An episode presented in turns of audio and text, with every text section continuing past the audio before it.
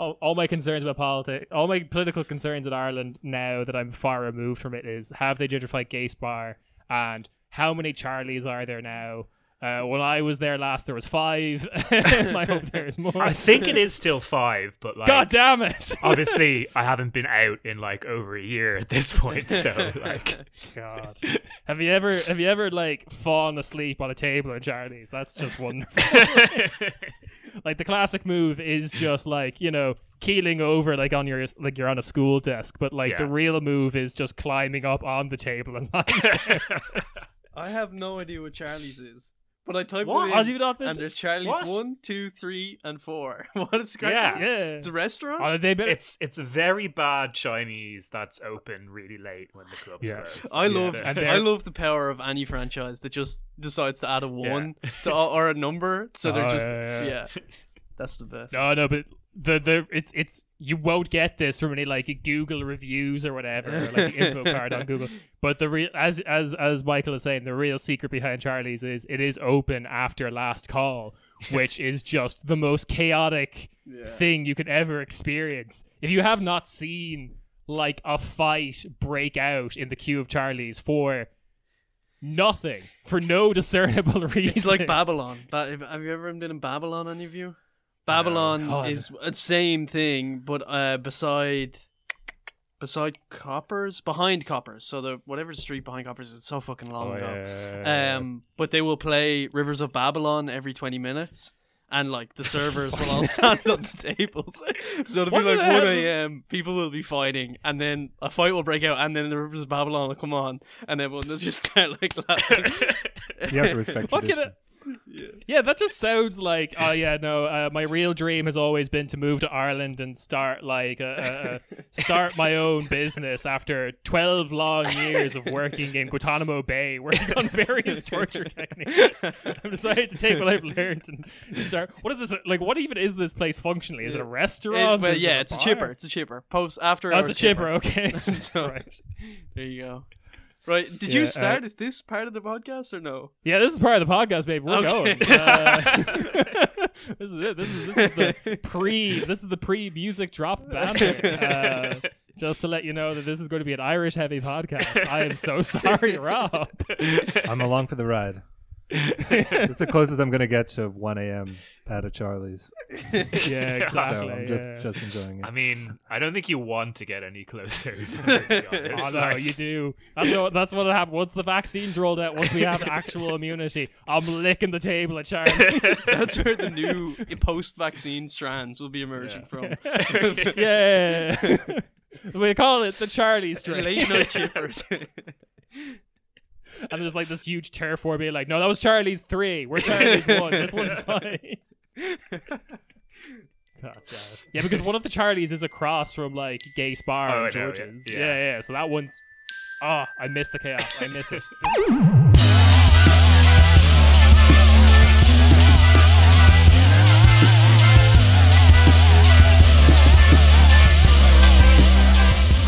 Hey, hey, hey! This is your weekly Corner Späti. Uh, you're joined here by uh, your regular Kieran, as also Rob is with me. Say That's hello, right. Rob. Yeah. Uh, and with us, we're doing uh, this is part two of a crossover with a very good Irish leftist podcast, socialist left podcast, Rupture Radio. And we are joined from Rupture Radio by Dermot and Michael. Say hello, gang. Hello. How's it going? Thanks a minute for having us. No problem. Our Uh, pleasure. Uh, yeah, we've uh, we've flown you out to Berlin, uh, paid uh, paid for your your Schnell test. We had to fly Ryanair. Yeah. Yeah, yeah, we have a deal with him to just do all of our business flights with Ryanair. yeah, he's a you know, he, uh, despite what all the union says, he's actually a good guy. but um, yeah, so we we we've we're just off doing part one on the Rupture Radio feed. So go subscribe and listen to their podcast. Not only because you'll get to hear me me and Rob do like a regular Corner Späti European episode, but also because it's a very good podcast that talks about important and like serious stuff and is not like the chaotic mess that you expect from our podcast. um, but we have we have Michael and uh, uh, and Dermot on to tell us uh, what's going on in Ireland. The uh, last time we talked about Ireland was the election, and as far as I understand, it's all been great. Yes, it it only went up. we just kept on winning, baby. Uh, just to check in and say, yeah, everything's fine. It's going okay. Yeah. and then just Oh, finish off. Thanks for having us on. No, I think like uh, picking up. I think picking up from the election. Me and Michael were like trying to decide where to even fucking start, and I think it's Yeah. mainly picking up. There was like a build up in the build up to that election. The one of our right wing parties. We are also a country dominated by two right wing parties traditionally that alternate back and forth, and one of them, Yeah. Fianna Fáil, had been in government. Um, and we're coming out on a low. People want to change and things like that. Fine and it was Gael were in expected. government, yeah. not Fianna Fáil, which is the Oh yeah, sorry, the two wing parties, Fine Gael Oh, oh yeah. And Actually, I want to bring this up because everyone who listened to the Irish episode that we did before was just like, I can't keep track of all the party names. They all Okay. sound the same to me. it happens to us too, baby. Don't worry about it. right to clarify, Fine Gael and then Fianna Fáil. Um, Yeah. would have and Fianna Gael were in the government, and Fianna Fáil were expected to like come into a wave, and then to we were going to alternate as tradition. Um, but Yeah. Sinn Féin, who most would be familiar with, um, and who were kind of Mm. like left populist or left nationalist as the mo- at the moment, surged, and some thought that they might go into government. But the the two right wing parties, kind of in consideration of this, um, but also like feeling some change uh, and wanting to keep power for a long time, uh, got the help of the Green Party, who's always kind of played a, a mudguard role, and then they jumped in bed with the two other right wing parties. So that's our current And- government, and I- it's been going I, bad. I, I think just one thing to add to that as well is an important part of that story is that when uh, the co- coronavirus crisis hits last last March, Hmm. no new government has been formed, and so Fine Gael are in power, and they kind of got a huge bounce from a very kind of rally round the flag effect um, of appearing to be dealing with the crisis in, Yeah. in, in a competent manner. Um, so when the government was actually formed, despite the fact that Fianna Fáil were the largest party in terms of seats, um, And, and Micheál Martin, who was the Fianna Fáil leader, is indeed now the Taoiseach. Um, Fine Gael are were and still are very much in a position of strength with regard to Fianna Fáil because they're much more popular in terms of polls. Like Fine Gael are normally at about thirty percent at the moment, whereas Fianna Fáil about 15, 16 have gone as low as like twelve or eleven. So it, it, the, the the coronavirus crisis crisis very much changed the situation a lot. I would say. I have referred to Leo as the Taoiseach like multiple Oh, yeah. times by mistake. in my As own has life. Micheál Martin, I was, the, I- the I was actual Taoiseach. Michael that It is the most pathetic thing ever because the Yeah. leader of Fianna Fáil, who is actually the Taoiseach, will as well uh, refer to Leo Varadkar as the Taoiseach when he's talking about him, and then be like, Yeah. "Oh, sorry, I'm the Taoiseach," uh, and it's just it's extremely sad, which reflects like an extremely kind of hollow but sad man in Micheál Martin. Uh, if there really is like the power behind the throne is Varadkar um, to an extent. Fine Gael, anyway, and it's really Fine Gael's agenda which has been playing out. They're like a, a traditionally like neoliberal capitalist party, and they have uh, not the Fianna Fáil aren't. There, there is only minor differences between the two, uh, but they've certainly set the agenda going forward. Yeah, like I think Fianna Fáil are probably have slightly more populist instincts, like sli- slightly tiny bit, Mm. um, and have historically, like back in the 30s and the 50s, done things like build loads of houses, whereas Fine Gael very much traditional capitalist than than neoliberal party, um, and that's very much the the, the agenda that's been followed. Um, yeah. like Fianna Fáil, if I remember kind of like a history or like one of the distinguishing factors of them is they have they tend more to like campaign left more Yeah. so than Fine Gael. Yeah, kind of populist mes- messaging always. Um, there's a, like so Fianna Fáil for an extended period would have been like everyone to, or sorry, everything to everyone, and that kind of encapsulated their base was like both working class people would have voted for them. Uh, and also like in middle class or affluent areas, um, or the kind of business vote would have voted for them, and they were able to maintain that coalition. But that coalition has been completely hollowed out after like the crash in two thousand eight, which they had their like grubby hands all over because their uh, like corruption caused a lot of the um, the presa- like the preset to the the crash, and then the bailing out of the banks and stuff left people with like a very bitter taste towards them. Yeah. Uh, yeah, I, I think that kind of like mirrors what we, we talked about last time we talked about Ireland. We we, we did mention this kind of the background of this election. Uh, it's interesting you said the base hollowed out because yeah, now that you kind of say it, it seems like the working class aspect that were Fianna Fáil voters have maybe gone Sinn Féin, and then Yes. like business class have gone Fine Gael. Yeah, I, I'd say that's that's very much the case. And like what you've really seen um in time, like before we get on to what the government has actually done, but like what Fine Gael have very much been consciously doing has been like playing up like how threatening Sinn Féin are. And it's not about like trying to stop people voting Sinn Féin. It's about trying to like take away the rest of the Fianna Fáil vote because they're the only ones who will um, oppose Sinn Féin. So you're seeing kind of very much lines being drawn for the next election. Um, that it will probably be Sinn Féin versus Fine Gael, and, and and Fianna Fáil will probably get even more squeezed out than than they already are being. You love to see it. it, it- it's it's extremely grim as well because you've also like moving into that base. You've seen Sinn Féin. So Sinn Féin have always been kind of amorphous. There's a good Jacobin article by Dan Finn who we would have had on the podcast. Who I think he describes them as like the changeable, the ever changeable Sinn Féin or something like that, where um, they will go through periods of being uh, quite anti-establishment, quite maybe even having like radical proposals and things like that. But when Gerry Adams stepped down uh, in the mid was it 2000s or 2010s? It's it's been a while. 2010s, I think. He he It was 2016, I think. it was very recent. It was, sorry, it was yes, after yeah. the Recent yeah. enough. it was after the disastrous local elections or something. Was Well, it? he was coming No, to his s- end of age-wise and stuff. Anyway, So Yeah. no, the he stepped down before those local elections yeah. and, and European Right. elections. Uh, Um, yeah, that okay. that's part of why the Sinn Féin surge was such a surprise because Yes. they had done quite poorly in the 2019 elections there. yeah, and with that move, you've kind of seen like a move towards the center in some aspects for Sinn Féin, um, as they try and like take on that coalition um, that Fianna Fáil used to hold. Now they are they are better in aspects than Fianna Fáil in terms of like housing and um, owing more to their to their like traditional position. Um, but it's that's kind of where things are moving. Where Sinn Féin are moving more to the centre left, and Fine Gael are going to occupy the space to the centre right, I imagine, with a few different groups. And then you have a socialist left to the to the left of Sinn Féin operating in that space.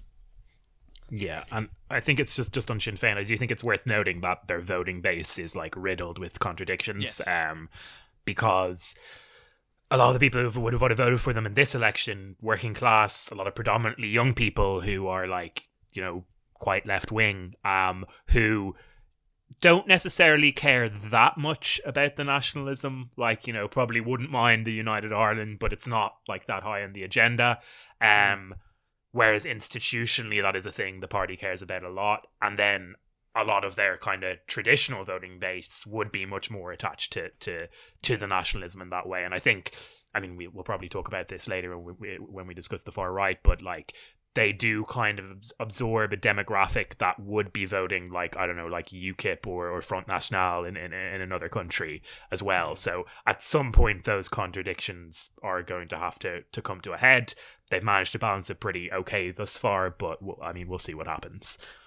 Yeah, I think the example I always give to people when explaining that is like one of the splits from Sinn Féin kind of result resulted in one of like the most right wing parties we have sitting in Parliament, uh, like Aontú, Yeah.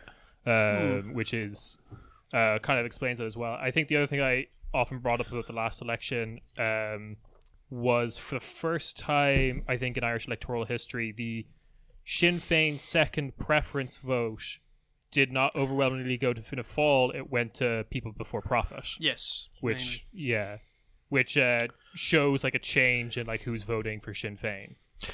Yeah, like I think it, lots of left or or even like notionally left um, TDs got elected off the Sinn Féin transfer, like a lot of Greens and a lot of Social Democrats um, as well. Although not that we would consider the Greens to be especially left anymore. um, Yeah. um, I suppose that that kind of is a good lead into kind of talking about things the the, the, the government has done, um, and like where where where do we even start? Like, I think a, a good pla- place to start is um the the Golfgate scandal back back in August. Yes. Um, just like incredible content. But basically, what happened was this was um, you know August. Obviously, restrictions were like a little bit looser, but you know they were still in effect. You still couldn't have lots of people gathering in one room, um, in in one room. Um, and uh, the Oireachtas Golfing Society. So the Oireachtas is, is like the Haunted the term, parliament. like just very Yeah. bad label. Yeah. um, they had a dinner uh, after their golf classic um, in a hotel in, in Clifden in, in, in, Galway.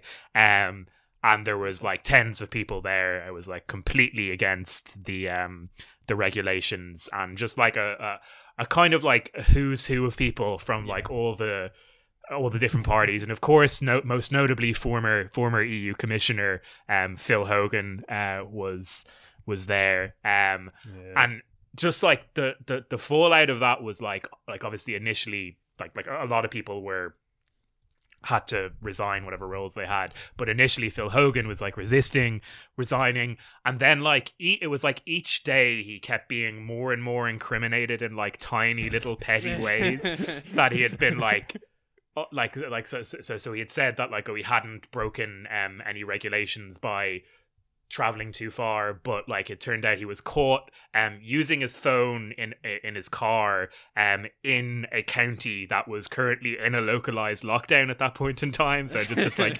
loads of like nonsense stuff like that. Um so that was kind of like the beginning of like the well not even the beginning but just kind of like signified a lot of the the, the general clownery that, that that that was happening Ju- at the time like just on that um so the golf society like i think this is an insane uh like a, an insane scandal because like at the Oireachtas golfing society was major or, or prominent politicians from both the right wing parties, uh, a Supreme Court judge, media heads, the then European Commissioner, as Michael said, of trade, head bankers and lobbyists were guests. And it's like, that is just like the absolute death of subtext in terms of Yeah. like an extremely on the nose illustration of power relations in our society, with all these people effectively drawing from like the same golden circle with the same entitlements and the same interests, and that is like ex- like it's an is- illustration of how Irish politics or how, what influences like the government parties at this stage. yeah, Yeah. just like the the list of people you're just bringing off is just like yeah we had like this court judge media heads Yes. uh, the monopoly man Mr. Dracula. it's yeah it's it's it is like something like if somebody had like a really unsophisticated understanding of like Marxism and they were trying to explain how Yes. things work, like that's how they would explain things, but it is actually like true in this particular instance. Um, but like yeah, so so so, that's kind of like the first big scandal. But then, um, the main thing that that that that that's happening, uh, like after, I think, regardless of the truth of the matter, I think the general perception, um, of how the government had handled coronavirus initially, um, in the first lockdown, was that they had done like relatively competently as compared to like the US or the UK, especially. Um, but what we started to see more and more was them just like ignoring um NPHET, which is like the the kind of public health team who are in charge of the crisis from a public health point of view, just starting to ignore their advice. Um, so you had a thing where back at the the beginning of October, the end of September, um, the NPHET had, rec- had recommended moving back to a full lockdown, um, and the government not only kind of like ignored this, you had like Leo Varadkar going on national television, like trashing Tony Holohan, who's like the the head of Hen of NPHET, um, and just calling it like an ill thought out recommendation, um, only to then move to full lockdown two weeks later anyway, right? Like you, you just have this like constant like I think a running theme has been the government has taken a position on something where everybody knows in a week or two they're going to have to do a U-turn but they keep but they do it anyway and then they do the U-turn anyway. It's it's it's it, it has been the most frustrating thing like. Beautiful Yeah. um yeah i i do kind of remember golfgate as just being like as you rightly said not the beginning of this but definitely like the most dramatic uh beginning Yes, of yeah. just like Yeah. yeah that that was uh the the cracks in the seams uh, uh, were kind of like being broken open yeah uh yeah um Wait, I actually have a, did I I have a question Yeah, on this go for- point because one thing that's kind of bothered me about, um, like, take the Germany's response to coronavirus, for example. I, I remember Germany was like highly praised, what, Yeah. summer last year for like doing the right thing, this and that. Like, I mean, um, you would, you'd see it in, in the U.S. media a lot. Like, you know, who's really doing this well is Germany. Yeah. And then, of course, you know, one little thing shifts, and then cases are breaking out everywhere in Germany. So it seems to me that a lot of it's just luck, and and the media is just, you know, I mean, it's just another place, right? So you can just say, Yeah. hey. Look, this other country seems to be doing it well without really any needing to offer any proof. Uh, I don't know if you think that applies to Ireland or, or what. Y- Y- yeah, like sorry, go on, go on, Dermot. Yeah, so it's uh, like I think it, you probably know more about this, but it seems that like it is selectively chosen what is the the model country. I know early Sweden was talked about, especially by like the the right wing government uh, or sorry the right wing parties, and there's one particularly funny, like just very hollow Fine Gael politician Eoghan uh, Murphy, who was the former minister for housing, and obviously hated because that uh, for that reason because we've like a housing crisis ongoing for the last two thousand years. Um, but Why is Kieran in Germany? yeah, but would have been uh, like an advocate of the Swedish model of like opening up and, and that that's not a big issue. I think uh, a big focus in Ireland at the moment, or the kind of struggle, is I'm sorry, I'm sorry, I'm sorry. I love that the Minister of Housing was a big advocate of the Swedish model of like response To the coronavirus. but, but, but not Definitely not the Swedish model. he's not uh, he's not minister for housing Yeah. anymore, so now he can start talking about Scandinavian countries again. Yeah. Um, but yeah, uh, but the big thing at the moment, there's like a the socialist left have been pushing zero COVID strategy for a long time, with like focus on uh, New Zealand or Vietnam or even China to an extent, uh, Australia too, and of like completely crushing the virus and. That has been like, an, there's been an upsurge in support for it. Uh, it was originated with the socialist left parties and has been taken up by like more centrist parties now, like Soc Dems or Labour.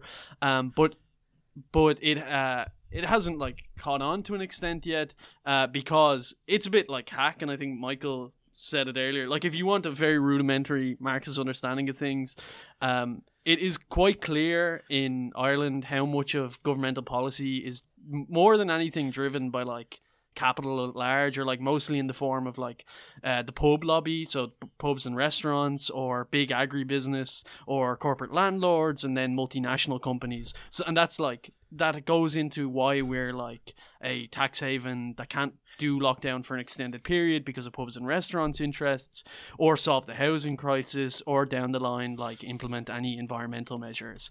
And that is the big like struggle at the moment trying to overcome those interests. Yeah. And it's just just going back to um the the point Rob made about like the the the look of things like th- like when when a lot of people were advocating for zero covid or just trying to criticize the government in general in the autumn you had all these kind of prominent people on Twitter and journalists, especially, kind of like running interference for the government, essentially being like, "Oh, you can't, you can't really criticize the government given we have like the best kind of record on COVID in Europe." And this was like in December, and then like within three weeks, we had like the worst record of COVID in Europe. Um, and I think this kind of speaks to like, like D- Dermot was like quite rightly talking about like how the attitude to how, how we should do lockdown has been in many senses dictated by the hospitality industry um and just the general demands of being a quote unquote open market economy uh, in, in, in in in in in Europe at the moment. Um but it also it, it also just seems that like their their understanding of, of of their own interests is just like really dumb as well because this like constant series of like rolling lockdowns is like isn't good for these industries right? Like if we had done like a harsher lockdown initially they probably would be in a better place in order to be to be making money. Um but it just it just seems like they're all kind of like blinded by this like petty short-termism. And i think like one manifestation of this this is like a, a tiny thing. It's not really important at all but it just makes me irrationally mad. Is that like in at, in, in january um notionally as like a, a, this this was like a move that was supposed to be like you know like enforcing lockdown properly, stopping Hmm. like people having house parties. Um, the government banned like supermarkets like offering deals on buying multiple bottles of beer. Right, like you could no longer get like four craft beers for like a tenner or whatever. Just Yes. and like the sole reason that is the case is because the the like the, the publicans the the pub industry like Yeah. and they, they've been pushing this for years like they've been trying this to happen get this to happen for years and they've seen this as like a way to kind of sneak it in. And it's just oh it's just so dumb because you can still buy like cheap alcohol or whatever it's just like yeah anyway I won't You just can't get a I know, deal no, on I- it, so you're forced to Yeah. buy the bad stuff. Um, No, no, for, for for our European listeners, this Yeah. this brings us to a long tradition in Irish modern political economy, which is you can solve every problem by tweaking the prices of alcohol. you need to tax, like you need to raise money for a program. Sure, just raise the price of alcohol and cigarettes again. Yeah. Uh, what what is the primary result of that? Well, all alcoholics are now like destitute. but now we can now we can have like an underground in Dublin. Will we? No. But, it's German efficiency. yeah. oh and Uh, also make sure the pubs and clubs close earlier and earlier as well Like, Yeah, Jesus, exactly, like, yeah. Can you make it to the pub before 5 p.m.? No? Well, too bad. It's closed. It's what like Michael touched on it there. The whole thing about like there's been like a specter of house parties which are just invoked uh, every couple of months, like whenever things take a turn for a worse. Like we had the like many other countries in, in Europe, and it was it was well um, illustrated that this was coming down the line. That the meat factories would be a big issue, and the nursing homes would be a big issue, and we had monstrous outbreaks in both of those, causing massive issues. But you still had uh, like uh, media heads writing up articles like "those damn kids having house parties have doomed us all," or just like angrily tweeting about like oh, I'm fuming on Saturday night thinking about all the house parties that are taking place when we're all sacrificing. And it's just been like constant interference from the media, but also from the government to just like peddle notions, uh, uh, like uh, unrealities in terms of like schools are fine. But uh, there's monstrous house parties coming happening, and it's just it- Like- it's very tiring. It has been the epitome of like making up a guy to get mad at like the, Yeah. the- the- the- There's a spectre haunting Ireland, the spectre of freak afs. yeah a new level of interactivity to it all. There, uh, I, I did want to mention that the no COVID or zero COVID did launch a- at least some form of it in Germany or the German-speaking Okay. countries. Um, I want to say a month ago, but it didn't really get very far. Um, it did um, get big enough that I- at least Jens Spahn, the health minister, had to say, "Well, that won't work here," Yes, that's what we've got. but not not much more than that, as far as I know. Yeah, I think the German excuse from like Jens Spahn, our health minister, has been like, "We border a million countries," or like Yeah. something to that extent, uh, because Germany is mostly a landlocked country. So it's like we can't do this. It's what there, then, there like, is landlocked countries that have have pursued it though, and like that's the big cop Yeah. out for Ireland too, or the uh, uh, current Irish government, which is like the, they only ever reference the North uh, when it's like as a kind of explainer of why we can't do something. So the big explainer now of why we can't pursue zero COVID is because oh well we have a border with the North and and you'd have people coming in there. But like there's plenty of countries which have done like local borders. Like one section can be the north of the country, one can be the south, e- east and west, and, and you operate on those grounds. But of course, yeah, it's just not possible according to them. yeah, yeah and i think it's like as well as the north thing they just reject the idea of like mandatory quarantine out of hand which i think like it speaks to like a wider kind of issue which is that like it's not just that like the government are like evil mustache twirling capitalists although you know some of them may- maybe they are. Mm, it's that like they're like it's it, their ideological imagination is so restricted like they're genuinely incapable of conceptualizing solutions that don't fit in the kind of traditional liberal fl- framework. Um and even within that it's like completely co- incoherent like because you've had lots of people lot, lots of government people like leo varadkar saying oh mandatory quarantine is like too much of an infringement on personal uh, freedom and also that it like you know would be xenophobic to to do this. But then today the government like released a list of countries that will have like mandatory quarantine. And like most of them just happen to be Af- in, in africa right? Like like like in what sense is that not like incredibly xenophobic you know Oh, that's really funny because I have Yeah. like I have I have friends with like you know family in Africa, and they're just like constantly calling them, being like, are all your friends dead yet? Because they are just like from an African perspective, Europe is fucked. yeah, yeah, Yeah. Like, yeah.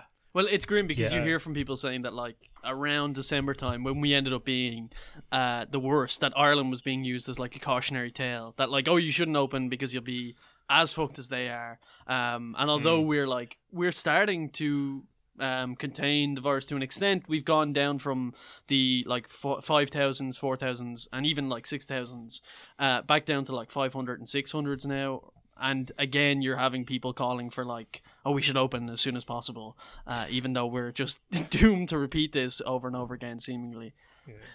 Yeah. Uh, before we move on from coronavirus response, I want to ask about uh, one particular character, mainly because I kind of like I missed this uh, uh, uh, the the Irish uh, Twitter response to him recently, um, and I would like you to explain it to me. Stephen I Donnelly. knew it was going to Oh. be Stephen Donnelly. Why did Yeah. take this? such such All right, can I- a like just quickly, can I just quickly say to Rob about something I learned very great from uh, Rupture Radio recently that literally stopped me in my tracks and made me go no in my kitchen was that uh, uh, Stephen Donnelly is a um, McKinsey and Company Yes. guy. Sure. yes, yes. Yeah, Sure, why not? So, because Irish libel libel law exists to be weaponized against people. All I can say is just go read McKinsey and Company's Wikipedia article, uh, particularly the controversy section. Have fun with that one. Uh, but yeah, Stephen Donnelly. Yeah. Give me the pr- So like I think when he kind of got involved with party politics in Ireland, everyone was like, "Oh, this guy was a consultant. He must be really smart and like must be really good at doing stuff." Um, but he has. I like. I, I would say, like, out of many kind of strong candidates, he's he's definitely appeared to be like the, the dumbest person in this, in this whole process for like just a variety of reasons. So, like, his, historically, where he comes from was he was one of the founding members of the the Social Democrats, um, but then very quickly decided to jump ship to Fianna Fáil, um, where he kind of thought he ha- would have a better chance of getting power. And when the new government formed, um, he became Minister for Health. Um, so the the the recent controversy, um, which is just like well, it's not a controversy; it's just funny. Um, Yes. was so back in in in, in the autumn when cases were starting to go go, go, go up again. Um, so, the, the media kind of got hold of text messages between him and the chief medical officer, uh, Tony Holohan, who's also in charge of uh, NPHET, um, and was basically um, like you know te- te- text between him and Tony Holohan texting him saying like you know things are getting pretty bad now can you like make sure to to emphasize that uh, in, in in your briefings? And just doesn't reply for a few days and then he's like oh the uh, the R number has gone up to I can't remember the exact number but it's gone up to like a very very high number. And Stephen Donnelly just replies with like a thumbs up emoji. Um, and this gets this gets released to the media. So and this was about two weeks ago. So then for about a week every time Stephen Donnelly would like tweet something everybody in Irish Twitter would just reply with like thumbs up emojis to him the entire time.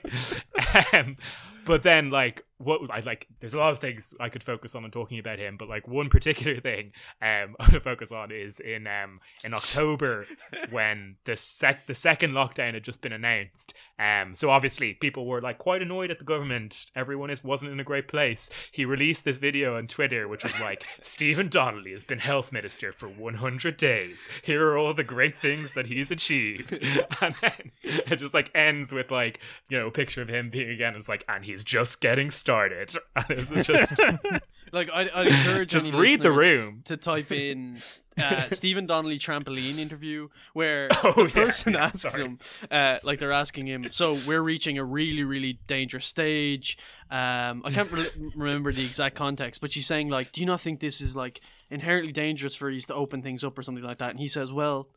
Um, w- uh, life is full of inherent dangers. Driving is uh, dangerous. Uh, trampolines are dangerous. And then he like, and then he like makes a face like a malfunctioning robot, kind of half smile.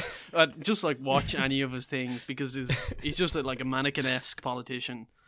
So, He he he desperately lacks charisma. uh, well, that's in, like, any shape or form.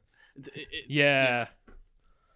But like yeah, the the kind of broken robot fa- it, it is kind of like I don't want to hark on like a particularly a right wing meme, but there is kind of like an NPC kind of aspect to him of he just like Oh sure, yeah, you- I see that. It, it yeah, yeah, but it, it feels like But it's you've entered in a query into the video game. Like you've you're playing a text adventure game and you've typed something you weren't meant to type. The game is not handling it at the moment. the thing is like it's it's he's I think he's kind of like awkward enough that it's not that he is an NPC or whatever. It's that he's like trying to blend in as an NPC. like he's trying to be one.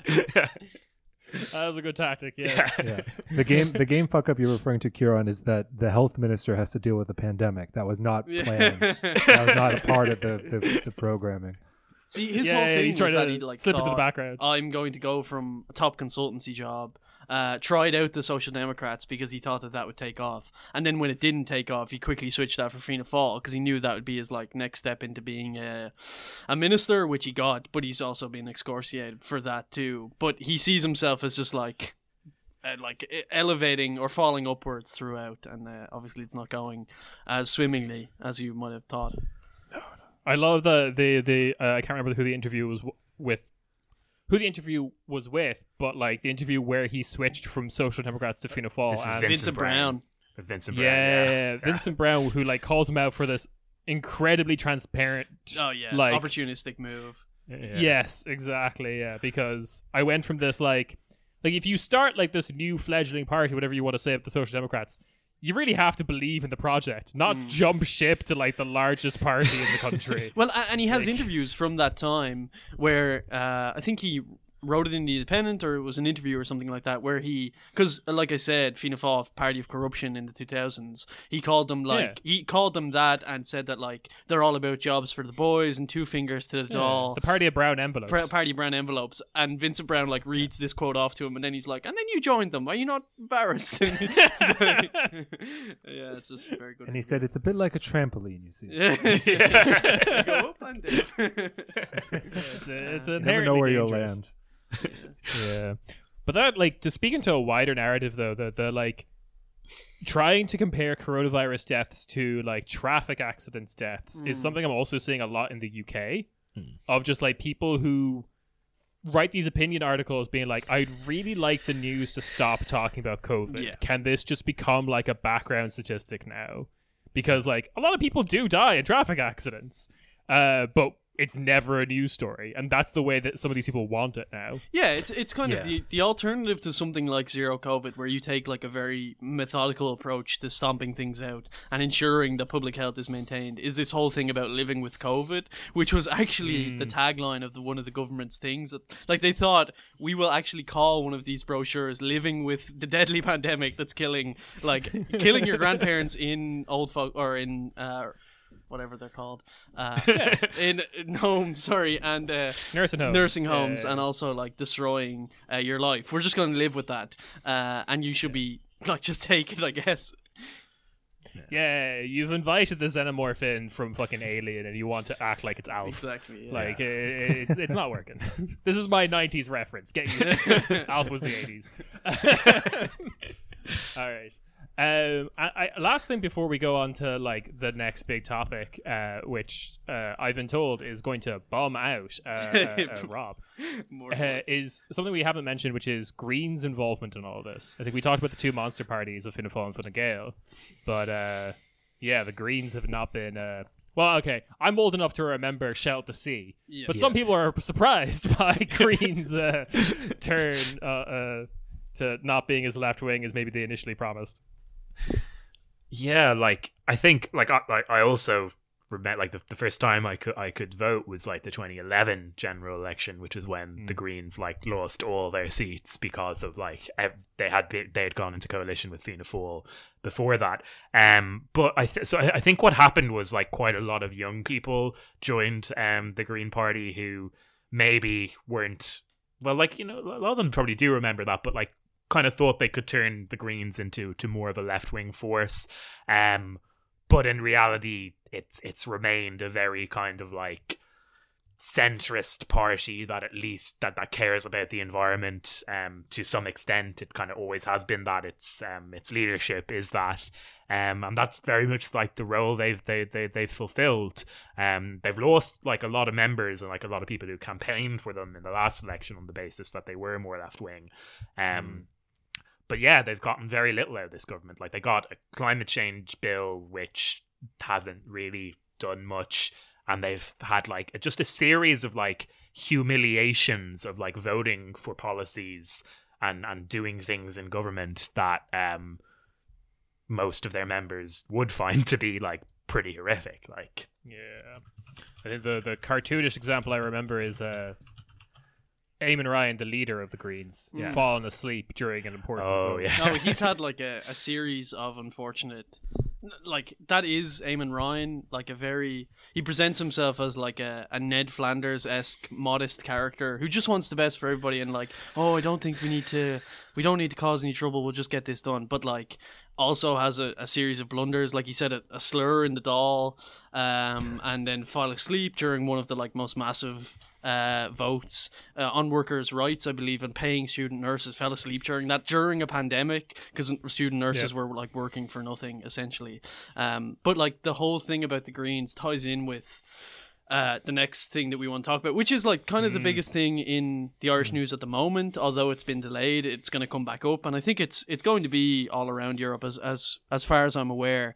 And that is uh, CETA, which is the Comprehensive Economic and Trade Agreement, which is basically an an EU Canada uh, trade deal, which has some like very uh, sinister terms within it, and really it's like f- a further empowerment of business, um, which affects like governmental policy and public policy and things like housing and health. And what it does is it, it sets up a new legal body outside of the ECJ called the Investment Court.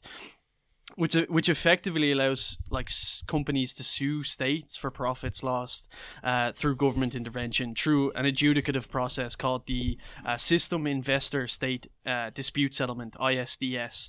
And like e- examples of this that people point towards is like Philip Morris, which was a is a big tobacco company, was able to use uh, a similar ISDS process in another international treaty to sue Australia for 39 million 39 million for bringing in legislation forcing the company uh, tobacco companies to use plain packaging. And like we currently so that's obviously a massive issue for environmental measures because any environmental measures will impact on the uh, profits of like uh, oil and gas companies or, or anything like that. Um, and the Greens had a history uh, in the after the 2011s, and Eamon Ryan especially, of opposing this and saying it would be disastrous for the environment and things like that. But now, as the Greens usually do, now that they're in government, they're happy to say like, "Oh, it's changed. It's it's so much better now, and we're happy to to take it in." And some of the media and the way that they've posed this is that it's grand now because there's now protections for some areas like at the environment and health. But that's like these even those protections are massively flawed and at base the ICS is like literally designed to like challenge and chip away at national government's ability to implement national policy and that's just like it's extremely grim um, but that is like the nature of the discussion at the moment and we've had uh, in recent memory like a lot of things just dr- like ram through because of the pandemic they're able to get away with it The uh, there, there's there's like uh, two things that I want to I want to say about CETA. Uh, first of all, the the main left opposition to CETA is being very angry that it doesn't stand for Canadian European Trade Agreement and making me look like a fool at that party that one time. Um, but secondly, like uh, the the just kind of like something from Twitter earlier today. But this does remind me that I don't know if anyone else remembers because it was very niche news. But like EMI, the record company, right tried to sue Ireland once before. yes i remember for streaming Yeah, yeah, for not like cracking down on piracy Yeah. enough, basically. yeah, yeah. Um, back in those days, the EU kind of stepped in and said, "You, you can't sue a country. Fuck off." Yeah. but now that's like changing and related to this one of the most dystopian things i saw today is um cops in the united states are now starting to blare like beatles music when they're Yeah. doing dodgy shit Oh Jesus.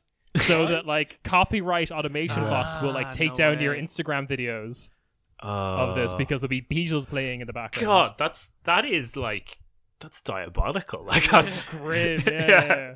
Yeah, But I, I re- also I read that and incredibly just cyberpunk I couldn't fully process it just because of how, like, to just picture the situation where, I don't know, like, yeah, I saw one where they're playing uh, Sublime while arresting somebody, and like, I just couldn't like just to wrap my head around the the situation, just the like aesthetics of the situation.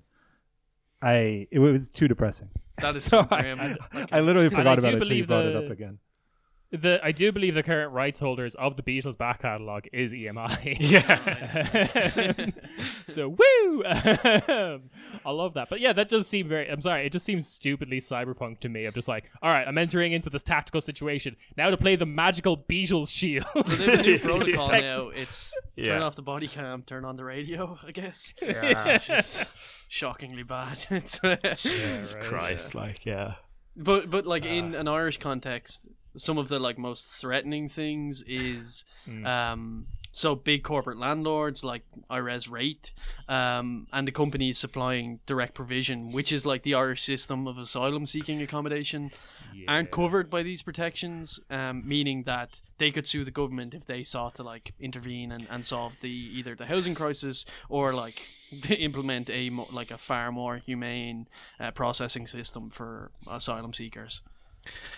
And yeah it's like the i'm like i don't know like e- like everybody kind of knows the these isds stuff is like dodgy but like you still get um like for example the irish times one of the main irish broadsheets published an editorial today being like oh we should just like accept CETA because um the ISDS has been like watered down in in in recent times and oh you know Australia may have been sued but sure they won that case and they got awarded they got awarded costs which like ignores the fact that like that was used as a precedent like as a basically like a a, a, legislative chilling effect really that Mm. prevented other countries from trying to do it because Philip Morris threatened to I think was it was Togo they threatened to sue and Togo wasn't able to to, to fight that case Togo Yeah. is a more powerful country than Australia, so Yeah. they'll be fine. yeah no exactly um but then it's but but it's it's it's also like if if if the if if if these kind of court settlement bodies for investors like aren't go like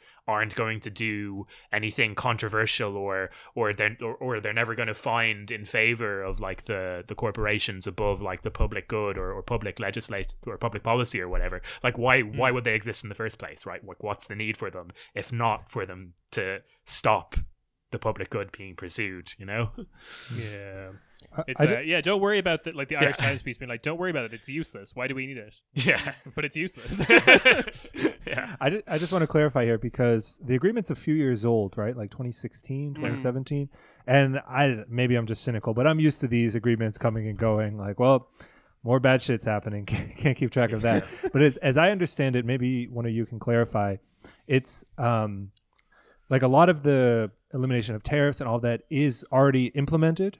But I don't know who makes the decision, the European Commission or the European Court of Justice. They said, well, the ISDS agreement is like, I don't know what to call it, such a big step that it has to be individually ratified by, by each of the countries. And that's why it's, you know, there's even the opportunity to debate it and, and potentially Yes, stop it. yeah And, and at Yeah. the moment, so pressure built up on p- pressure built up the, on the parties, and apparently the Green Party were going to split. Um, it's hard to tell to the extent that that was true, but that's led to this being deferred now, and it's going to go to committee level, which. In generally in Ireland, that just means it'll be discussed for a while, and we'll end up back in the same situation again. But it does give um, it does give uh, like activist groups time to kind of mobilize or seek to mobilize. I know it's tough to do that during a pandemic uh, against it, but yeah, it's it's really hard Yeah. to avoid these things.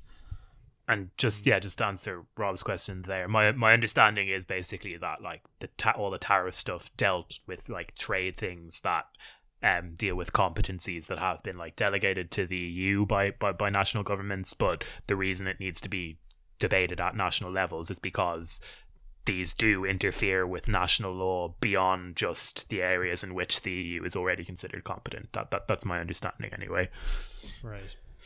Uh, Ireland also, like, I'm not sure if this particularly applies to CETA, but Ireland does have this, um, does have like a unique role within European politics of due to the caveat of anything that happens to our constitution has to be ratified by referendum. Oh yeah, yeah. Um, does mean that if anything happens on an EU level that would change our constitution, means that there's like this public plebiscite uh, means of like gumming up the works. So like Ireland is this like weird, um, despite its small population, whatnot, is actually this like weird kind of pivotal player in getting major like reforms done in the EU level. Yeah, like because we, voted down the, the Lisbon Treaty initially, there had to be a few reforms to it before we voted again. Yeah. I can't remember the specifics of those reforms, but like there were some Uh, it- certainly. Neutrality Base- was one of them. Yeah, it got Yeah. us out of like being directly involved Yeah. in EU conflicts. Mhm. Ah, yeah. Yeah. Uh, li- listen to our bonus episode about uh, European defense that we did recently with uh, with Ted actually, because that's uh, we we talked about like how everyone kind of ignores when talking about EU defense that like Austria, uh, Sweden, and Ireland are functionally neutral countries within the EU. Um, I- right. So uh, yeah, Yeah, uh, just on the last thing for CETA is like I think it's reflective of the model of like the way the EU kind of imposes this stuff on it, in that uh, it is like an overtly neoliberal kind of construct, but it, it does it in such an incremental way that it will just like knock back member states over time. And even though like there is massive resistance in Ireland at the moment it's still likely to pass because uh, the parties like there's a majority in favor of it more than likely uh, or a voting majority anyway. And uh and, and that's just the way it will be. Like it's going to be a marathon towards something awful rather than just like right off the bat. It's like what rob was saying you just kind of take it over time and it's it's yeah it's really unfortunate and kind of grim but uh that, but that's the way it is. There's a, a lighter topic next. Yeah, well, welcome, welcome to uh, Corner Späti. If any of you are Rupture Radio listeners, um, it, it is grim, but there's some um, there's some idiots that we can laugh at, and that's all. That's all we have in this existence. Um, I mean, I- these I- I idiots did- are Nazis, though. Yeah, so, well, like, so- it's, all right, yeah, yeah, all right. Well, you know, uh, the unfortunate thing is that they're not all idiots Uh, if they were all idiots they'd be a lot less threatening but uh Yeah, Yeah. yeah. That was a that was a that was actually one of my uh, light-hearted. Like when we got to a kind of a, a, a bummer note in part one, which if you haven't listened to on the Rupture Radio feed, go listen to it. Uh, I I did want to remind everyone that if you ever feel bad about Italian politics and the rise of Italian fascism, you know a thing that led to good things last time, um, then check out Matteo Renzi trying to speak English. He le- legitimately sounds like Borat. Um, it's very funny. um, but on a similar note of hopefully some madness and chaos we can just laugh at a little bit before we're put on a list and killed. Um, let's let's look at some of the the, the anti-lockdown and uh, far right in Ireland. yes Um, So, Yeah. like, you have insane elements in Ireland that you would have elsewhere. Because in Ireland, at the moment, unfortunately, you do have, like, a burgeoning far right ecosystem, which ranges from, like, insane COVID truthers to, like, Yellow Vest Ireland or Gemma, Gemma O'Doherty's Anti Corruption Ireland, and the latter one, like, believing in, like, chemtrails and all that sort of stuff. Um, and then you have, like, Catholic nationalists like Síol na hÉireann, which is another group, or to full on fascists like the National Party, which are like actual Nazis. And all of these groups like rise and fall in prominence kind of depending on the news cycle or whatever. Um, and at the start of lockdown, they kind of started things out on a fairly united uh, platform, like not platform, but uh, united in terms of events, events with the broadest of them, Yellow Vest Ireland, organizing on like anti-establishment grounds and anti-lockdown grounds. So like one week it would be a "Let Ireland Live" protest about like stopping lockdown, and then the next week would be something about the government. Um, and then you'd have like more sinister far right elements from the National Party or Síol na hÉireann having a presence at these things and taking people with into that circle. Um, but they've actually broken apart now in like a semi funny controversy because the Vest is obviously like a completely bogus organization with shadowy links and financing and stuff. So when they were setting up their website, instead of like setting out terms and conditions or like information, they just went onto hmm. Sinn Féin's website and copy and pasted all of their terms and conditions and all of their information onto their website and took out Sinn Féin and put in the yellow vest. But obviously that was noticed by the other like far right groups who seen that it was like identical and instead of taking that as like, oh, this is what they've done, they took it that it was a Sinn Féin operated like psyop, uh, infiltrating the far right movement and like circumventing it back into Sinn Féin, and that is like what led to kind of a, a break between the different groups now, but also that like Yellow Vest Ireland wasn't racist enough for the other groups. Like Yellow Vest Ireland were having events where they tell like um, everyone from uh, like all people who are um, like from different backgrounds, national backgrounds. Bring your flags, and we'll all have a freedom march with all of our flags and stuff. And obviously, the National Party and all are like, no, th- we just want one flag and to kill all these people. Um, so that's obviously the ideological Yeah. split between the few Yeah. groups. like I, I remember like on the, the biggest day for the anti-lockdown protests there were literally two different ones be, be- Yes, because yeah. of this split and like you hear it like because like and like obviously like most of the people attending these anti-lockdown marches like don't really have any idea about like the people in charge of them and like there were reports of people who were at the ones like organized by the national party national party is run by justin barrett like who is like a literal Yes, nazi fascist. like just just to be clear Mm. um and like there, you'd hear reports of like people would be you know at the anti-lockdown protest like listening to him him him speak and then suddenly he'd go off on a rant about like gay pedophiles and they'd be like wait wait wait what what what, what, what, what the hell are you This was talking against the government. yeah Yeah. yeah yeah um yeah and it's like I like the amount of people on the anti-lockdown marches like has been scary to a, to, to, to a certain extent but like i think the one kind of encouraging thing is like as of yet I, I just I don't think there has been as coherent a far right mo- movement or p- p- politically or electorally um or it doesn't look like there'll be one in the short term anyway um like there has been in a lot of other European countries. Um obviously a lot of that can change very very, very quickly but they're just they, they don't seem to have gotten quite the same traction. Um and I think part of the reason for that going back to what we were discussing earlier is that I think there is a sense in which Sinn Féin does kind of absorb that kind of demographic. And there's a sense in which because like I- irish nationalism is a well it, it, it was originally anyway a, like an anti-colonial nationalism right? Like an anti-imperialist nationalism. I think there is a sense in which that's a different beast to the nationalisms that would exist um in a lot of european country other european countries. Now obviously that's not a full insurance against like a right wing turn. Like you just need to look Yeah. at like India as an example of like where um, some anti colonial nationalisms can go. Um, but at the moment, despite some of it being scary, they they I don't think they've gotten as much traction as they could do. And I think like Sinn Féin absorbing that demographic is kind of played out by recently there was like polls of um percentage of supporters of of of um, which parties would get the vaccine um, and among all the kind of main parties including the socialist left parties like Sinn Féin was a much lower percentage it was like in the 50s whereas all the other main parties are in the 80s and 90s um Right. but eh, you know it, it it it is still a worry going forward because obviously there's a contradiction there that's going to have to come come come Mm. to a head but um for the moment um it's not as scary as it could be i think Yeah, I know. Uh, uh, I'm going to turn to Rob for a bit because he he's been looking at Justin Barrett uh, with a little bit of terminal fascination. But uh, from my uh, from my perspective, like uh, Ireland is kind of at the because we did our episode on Portugal recently, and we we kind of talked about like kind of like never going into that it couldn't happen here mindset. yeah Um, and like I always have to thought about that in Ireland because I, I had run-ins with like skinheads in the punk scene and stuff like Yeah. that in Ireland. I was like, I was very aware that like Irish far right attitudes did exist, even if I found them laughable because like compared to more like colon like uh, colonizer European um countries, you know, there is always this golden age to return to, and I like.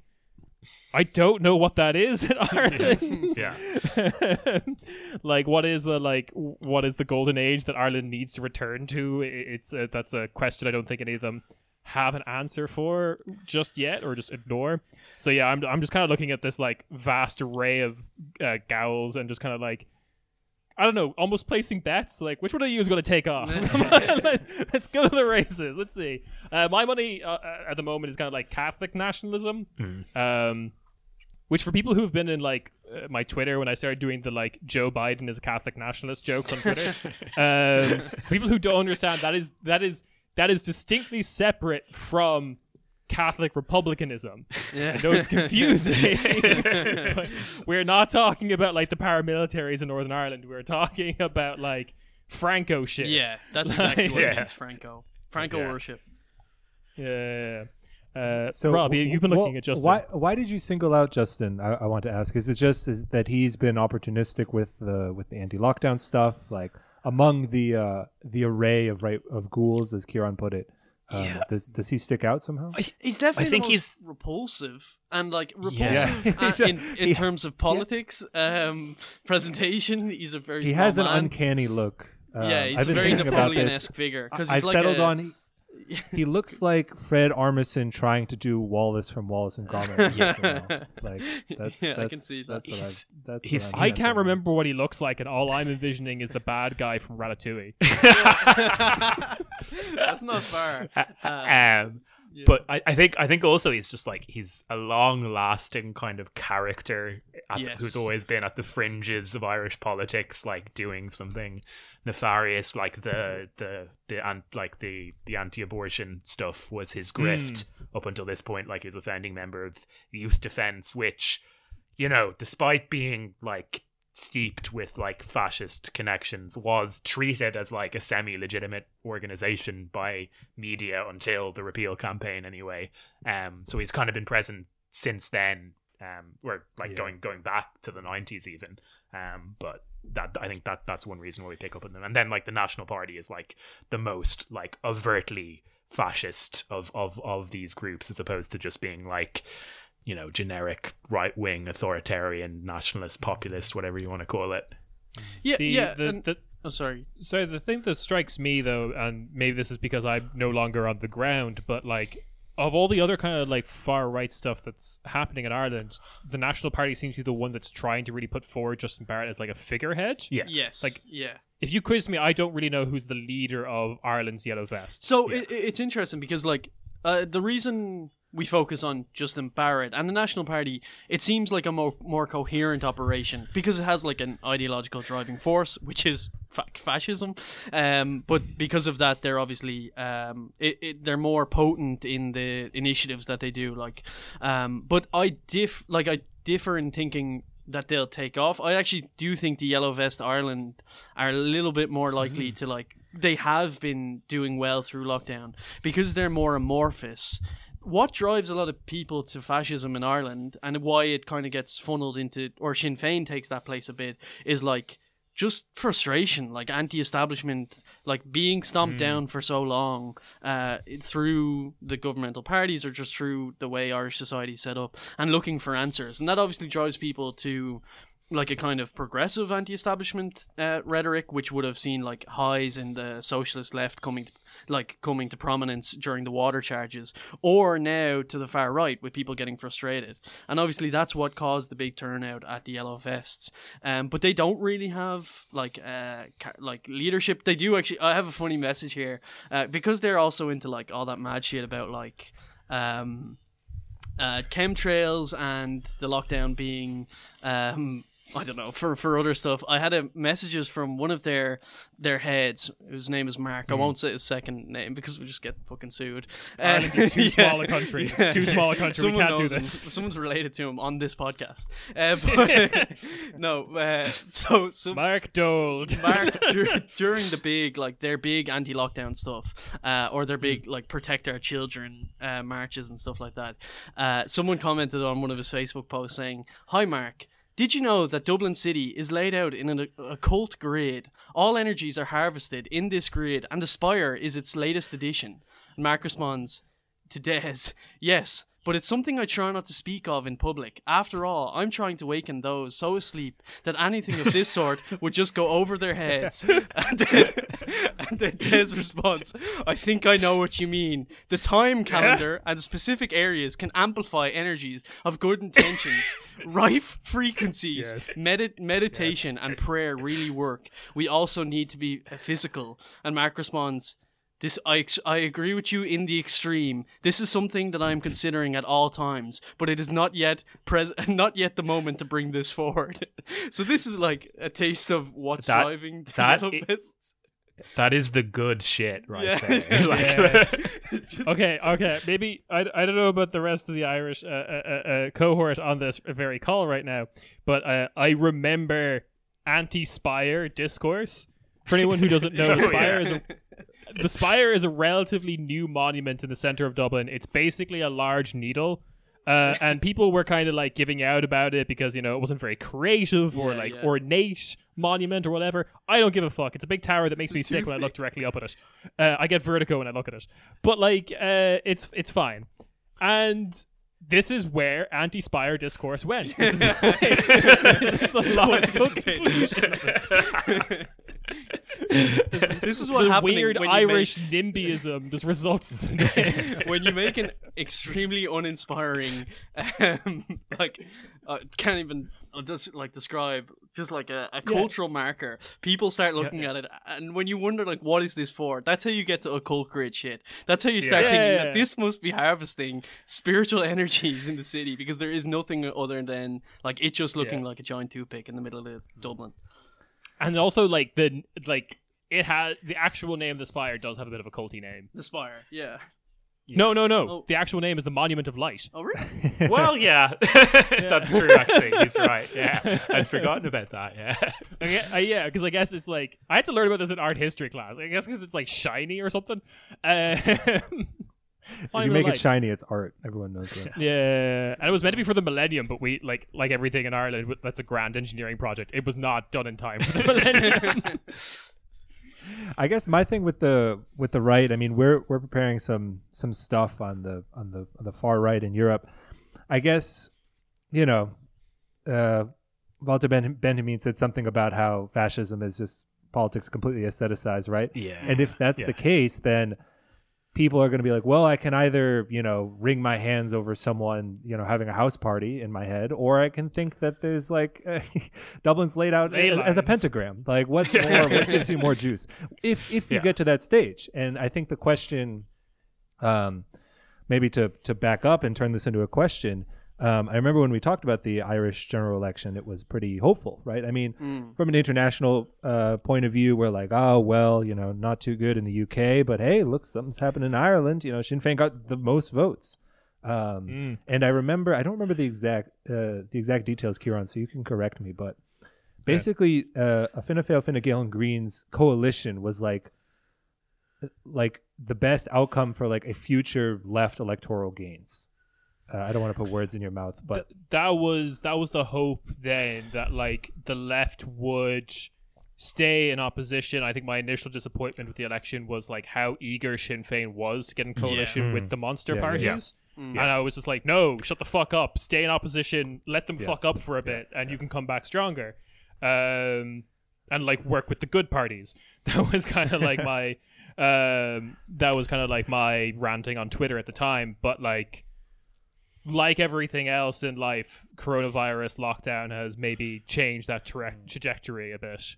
So if on the one hand we have the potential for a left in opposition to to to offer a real alternative uh, to the status quo, and we have the the pentagram uh, spectacle politics of the right, where where are we exactly? Where is where is Ireland? Would you say? On a scale of like uh, uh, anti-capitalist uh, rhetoric to ley lines intersecting at the spire across from the second McDonald's on Connolly Street. I mean, like the the thing is, like there are still like a lot of people in Ireland whose only interaction with politics is like reading the Irish Times, and if you do that, uh, you're probably going to think like Fine Gael pretty decent. So. I like I I I still kind of think it is likely that Sinn Féin will be in government uh, sooner rather than later. Um, I would say very possibly with one of the other left of centre parties, maybe the Social Democrats. Um, but i i equally, you could have Fine doing really really well and, and, and, holding on to power. But it do, it does seem like even if even if Sinn Féin don't get into power next time round, or ele- the left in general doesn't get into power next time round, the kind of medium term shift into having an opposition that is, to some extent anyway, based on a left versus right, I think, I mean, both myself and Diarmid would probably, well, would certainly agree that Sinn Féin aren't anywhere near as left as we would like them to be, but that's still like a positive development, I think, in the context of Irish politics. Um, obviously, that it's more of a, or at least used to be the status quo in most European countries, but it was never the case in, in Ireland. See, and there's like um, so there's a lot of people who have like aspirations in Sinn Féin, and it is positive to see that shift away from the traditional alteration of Fianna Fáil or Fine Gael every couple of years. But there's also like a long history in Ireland of um, hopes being put into parties like Labour in 2000s uh, would have been hoped to be the like big next like left wing force to change things, and then uh, they just ended up going into government with Fine Gael at the time, or sorry, with Fianna Fáil, and obviously that led to the big issue. Um, so With there's Fine Gael. Oh, No, Fine Gael. well, Fine Gael, sorry. Even I'm confusing them. Uh, but like the question is like, what is it for? Because it, a lot of the time you see left forces in um, in Ireland move to the center and fail to change anything, and that leads to that like depoliticization of like a lot of our public and and, And- you would have had like a dropping amount of numbers of people voting uh, over time so Yeah. I think the socialist left, out of all of it, recognize that like you do need to implement fundamental change to connect with people's aspirations Yeah, and to actually like lift the boot off a lot, of, lot of people's necks. Um, so that's probably where I'd look to for like the most promising thing, and, and it's Yeah. in a stronger, strong position. It obviously would have. Um, risen up from the water anti-water charges protests in the 2010s um so it like how that how that portion of the uh, like or the portion of the political sphere interacts with Sinn Féin going forward and the people who have like Yeah. aspirations in Sinn Féin is probably the biggest like focus or the most um the most im- like interesting dynamic going forward Yeah. I think and just add that, I think the, the the socialist left was like quite prominent in like demanding that Sinn Féin not to not to go into coalition with Fianna Fáil or Fine Gael. Um, I mean, they voted for Mary Lou McDonald, Sinn Féin's leader, to be Taoiseach, but was on on the basis that they would not um, go in with Fianna Fáil or Fine Gael. Um, and I think the the it's interesting that you raised the Labour example as well there because in 2011, had they stayed in opposition and forced Fianna Fáil to go into coalition with Fianna Gael, they would have been in a very good position Yeah. to to to, to Yeah. play the role that Sinn Féin are playing now. Um, but now they're like a completely kind of broken force in Irish politics. Oh, yeah, like yeah. Alan Kelly, their leader, is honestly a bit of a joke um, on on Irish Twitter anyway. But um, yeah, like it's uh, I guess I, I, I'm always just baffled every election of just like I was just baffled that Sinn Féin were even considering going into into bed with Fianna Fáil or Fine Gael because it's like how can you not look at the track Yeah. record of every party that has worked Mm. with them just being absolutely decimated, if Yeah. not the next election, but forever. yeah, yeah, and I mean, there's yeah. there's even a danger on the other side that like, if Sinn Féin uh, abandon like the radical platform that they have in some aspects, like that you could just end up with like a Syriza syndrome again, where they get into power with so many people invested in them, like fundamentally changing the system or breaking with like the monstrous capitalist system that we have now, and they don't, and then that leads to like a backlash. Uh, so it's like it is important that that uh, I think that it's like maintained that like the issue is not just who's in government, but also what like what mission like what platform that they're running on, what are they seeking to actually do, and that's like always been the stumbling block in Ireland, as it is with like lots of other countries too. Yeah, for anyone who has their uh, their their bingo cards at home, I'm going to say the word Sinn Féin needs to avoid pacification. Yes. Yes. Pacification. Mark it it in your off the cards. podcasting. yeah. I said the wanky word that I thought would like get me attention when I first entered left politics. yeah. Uh, um, right. Well, I, I think that's uh, unless Rob has any final points, I, I think that's a pretty good comprehension comprehensive look at where Ireland is. Uh, I'm I'm Uh, forced to ask. This is definitely the American point of view, where um, you know Sinn Féin is is great, is awesome, and everyone loves the post, the Star Trek meme of Irish reunification. Uh, Now, what what are the prospects? It it can be it can be brief if you'd like. Irish reunification. I mean, it like I Uh, think I a forget border the year, poll is likely in the next ten years.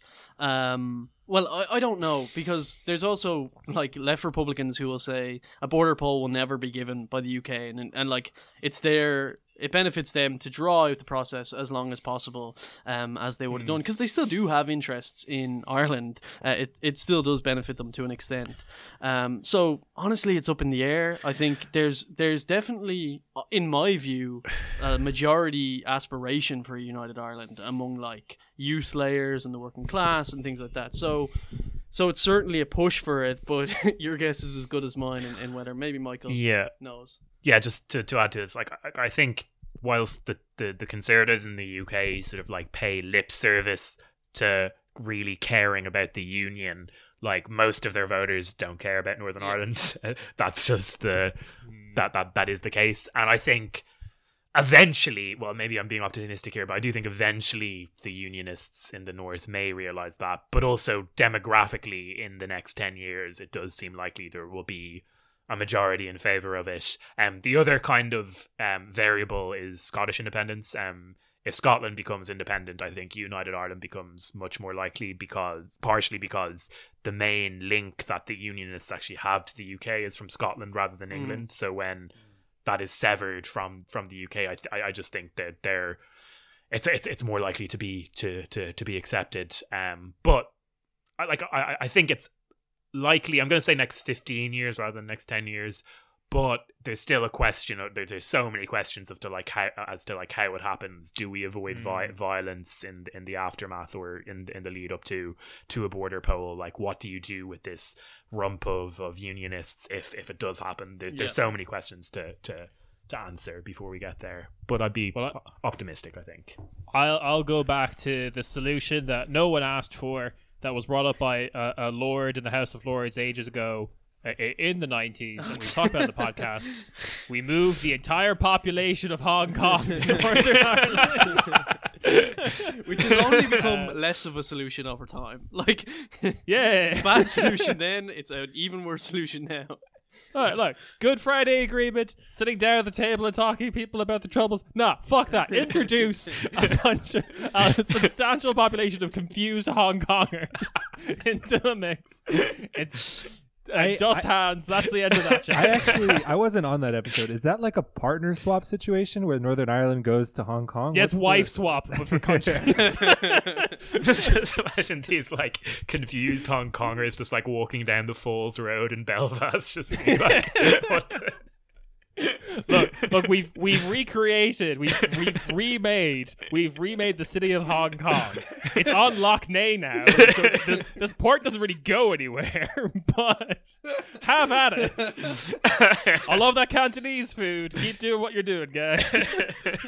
Um, yeah, I, I I like the wife swap idea of just like an entire population of like Ulster Protestants just being sent to like the South China Sea, being like, "What the fuck are we doing here?"